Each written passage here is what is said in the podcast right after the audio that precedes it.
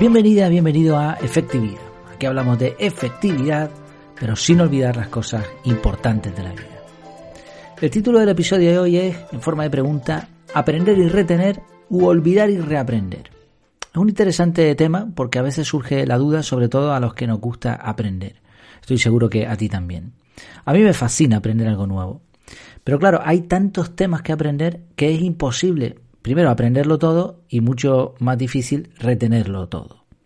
No tanto por una capacidad de la memoria, sino porque tenemos días de 24 horas. No hay días de 100 horas para ir practicando constantemente lo que aprendemos.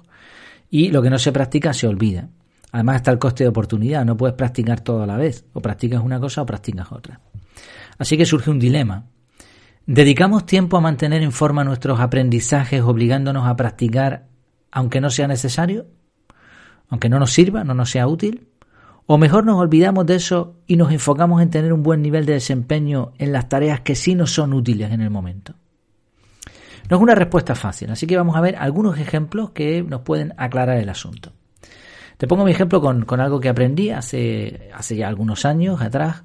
Aprendí francés a nivel básico, que me permitía saber pronunciar, formar frases, tener conversaciones más o menos fluidas. Bueno, incluso llegué a tener alguna intervención en público hablando en francés, pero no es mi fuerte, ni mucho menos. Otro idioma que sí aprendí, que en este sí me esmeré bastante más, fue el árabe. Aprendí a escribir, a leer, llegué a tener una comprensión de la estructura y gramática del idioma bastante alta, me permitió dar clases de árabe a otras personas. Aprendí incluso declinación, formas verbales, bueno, más o menos me puse con ganas con eso.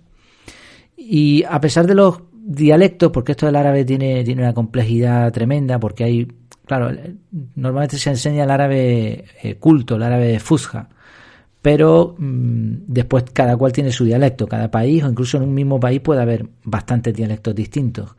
Y claro, no puedes aprendértelos todos. Entonces ellos te entienden a ti, pero tú entenderles a ellos si hablan en dialecto es complicado. Pero bueno, a pesar de eso, conseguía tener conversaciones fluidas. Me faltó vocabulario de la calle, pero eso es algo que con la práctica pues se consigue. Entonces ya estaba en un nivel en el que las palabras entraban con facilidad, no como ahora que me estoy trabando bastante, por cierto. Así que era una cuestión de práctica y de entorno. Ahora mismo ya hace tiempo que no uso ni árabe ni francés por una serie de cambios, de circunstancias, y voy notando que la comprensión y la fluidez han bajado. En francés puedo entender algo, articular alguna frase sencilla y poco más. En árabe me defiendo, pero me cuesta, ya me va costando gotas de sudor. Y esto es el proceso lógico cuando dejamos de practicar algo. Piensa en montar en bici, conducir, jugar al ajedrez o cualquier aprendizaje que tú hayas tenido. La mejora continua, además, provoca que en determinados campos el aprendizaje se quede desfasado muy rápidamente. Esto me pasó en la electrónica. Estudié electrónica, también estudié informática desde muy pequeño, pero como no apliqué esos conocimientos, ahora mismo pues de electrónica sé poco y de programación, vamos, mucho menos. No me atrevería a decir que soy programador. Puedo entender alguna línea de código, sé de lo que se está hablando, pero poco más.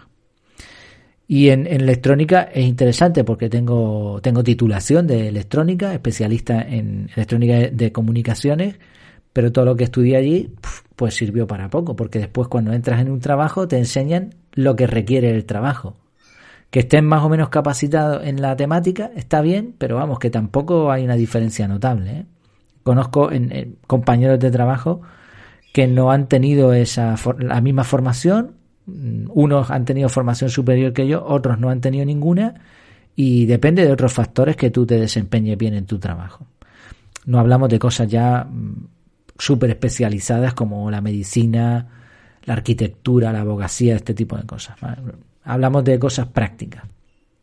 Bueno, en resumen, como puedes ver con los ejemplos, cuando algo que se aprende se deja de practicar, se pierde poco a poco, paulatinamente. Una opción para no perder estas habilidades es programar periodos de tiempo para practicar. En el caso de un idioma, podrías programar conversaciones con nativos, jugar en línea al ajedrez si es lo que te gusta, suscribirte a blogs de programación para estar al día con los nuevos lenguajes, con lo que se ha avanzado, etc. Pero claro, el problema aquí es el tiempo. Si usas el método CAR, te va a ser muy fácil detectar este problema. Porque si quieres mantener lo que vas aprendiendo, vas a programar bloques de tiempo y rápidamente vas a ver en el calendario que no cabe, que te has pasado la raya, que ya no cabe nada más. Mantener unos cuantos aprendizajes, 2 o 3, con organización y esfuerzo, con un método de productividad, de organización, es posible. Pero a medida que vas aprendiendo más y más cosas, el proceso de mantenimiento se hace inviable. Por otro lado, está la cuestión de los beneficios de mantener vivo un aprendizaje. ¿Me va a ser útil? ¿No estaré sacrificando otros aprendizajes que serían de más valor?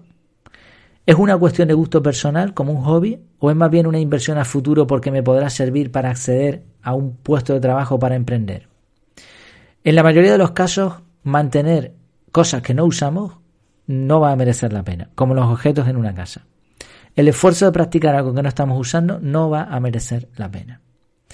Bueno, llegados a este punto, está claro que hay más ventajas en dejar ir aquellos aprendizajes que ya no usamos, por lo menos en la conclusión a la que yo llego. De todas formas, hay que tener en cuenta que abandonar un aprendizaje para después tener que reaprenderlo no es tan malo como parece. Piensa en alguno de los ejemplos anteriores. Si hace 20 años que no montas en bici, te costará tan solo unos minutos poder mantenerte recto sin caerte.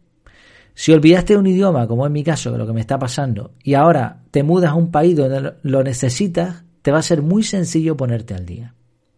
Es decir, el nivel que adquiriste cuando aprendiste algo baja, pero no baja al mismo ritmo que como se aprende. Y siempre te vas a quedar en una línea muy superior al promedio. Y el impresionante cerebro, esa caja de conexiones que tenemos arriba en la cabeza, simplemente va a tener que desenterrar algunas capas para activar los patrones neuronales que sigues teniendo ahí. Y esto es lo sorprendente, porque lo que se aprende nunca se olvida del todo. Al mismo tiempo, mientras que no practiques algo que aprendiste, puedes desarrollar otras habilidades que sí necesitas. Si te gusta aprender, pues imagínate, vas a disfrutar un montón aprendiendo cosas nuevas. Y esto a nuestro cerebro además le encanta. Y ahora, y aquí viene lo interesante, si finalmente tú tienes que rescatar algún aprendizaje que tenías ahí enterrado, vas a poder combinarlo con lo nuevo que has aprendido. De modo que la adaptación va a ser rápida y probablemente de más calidad.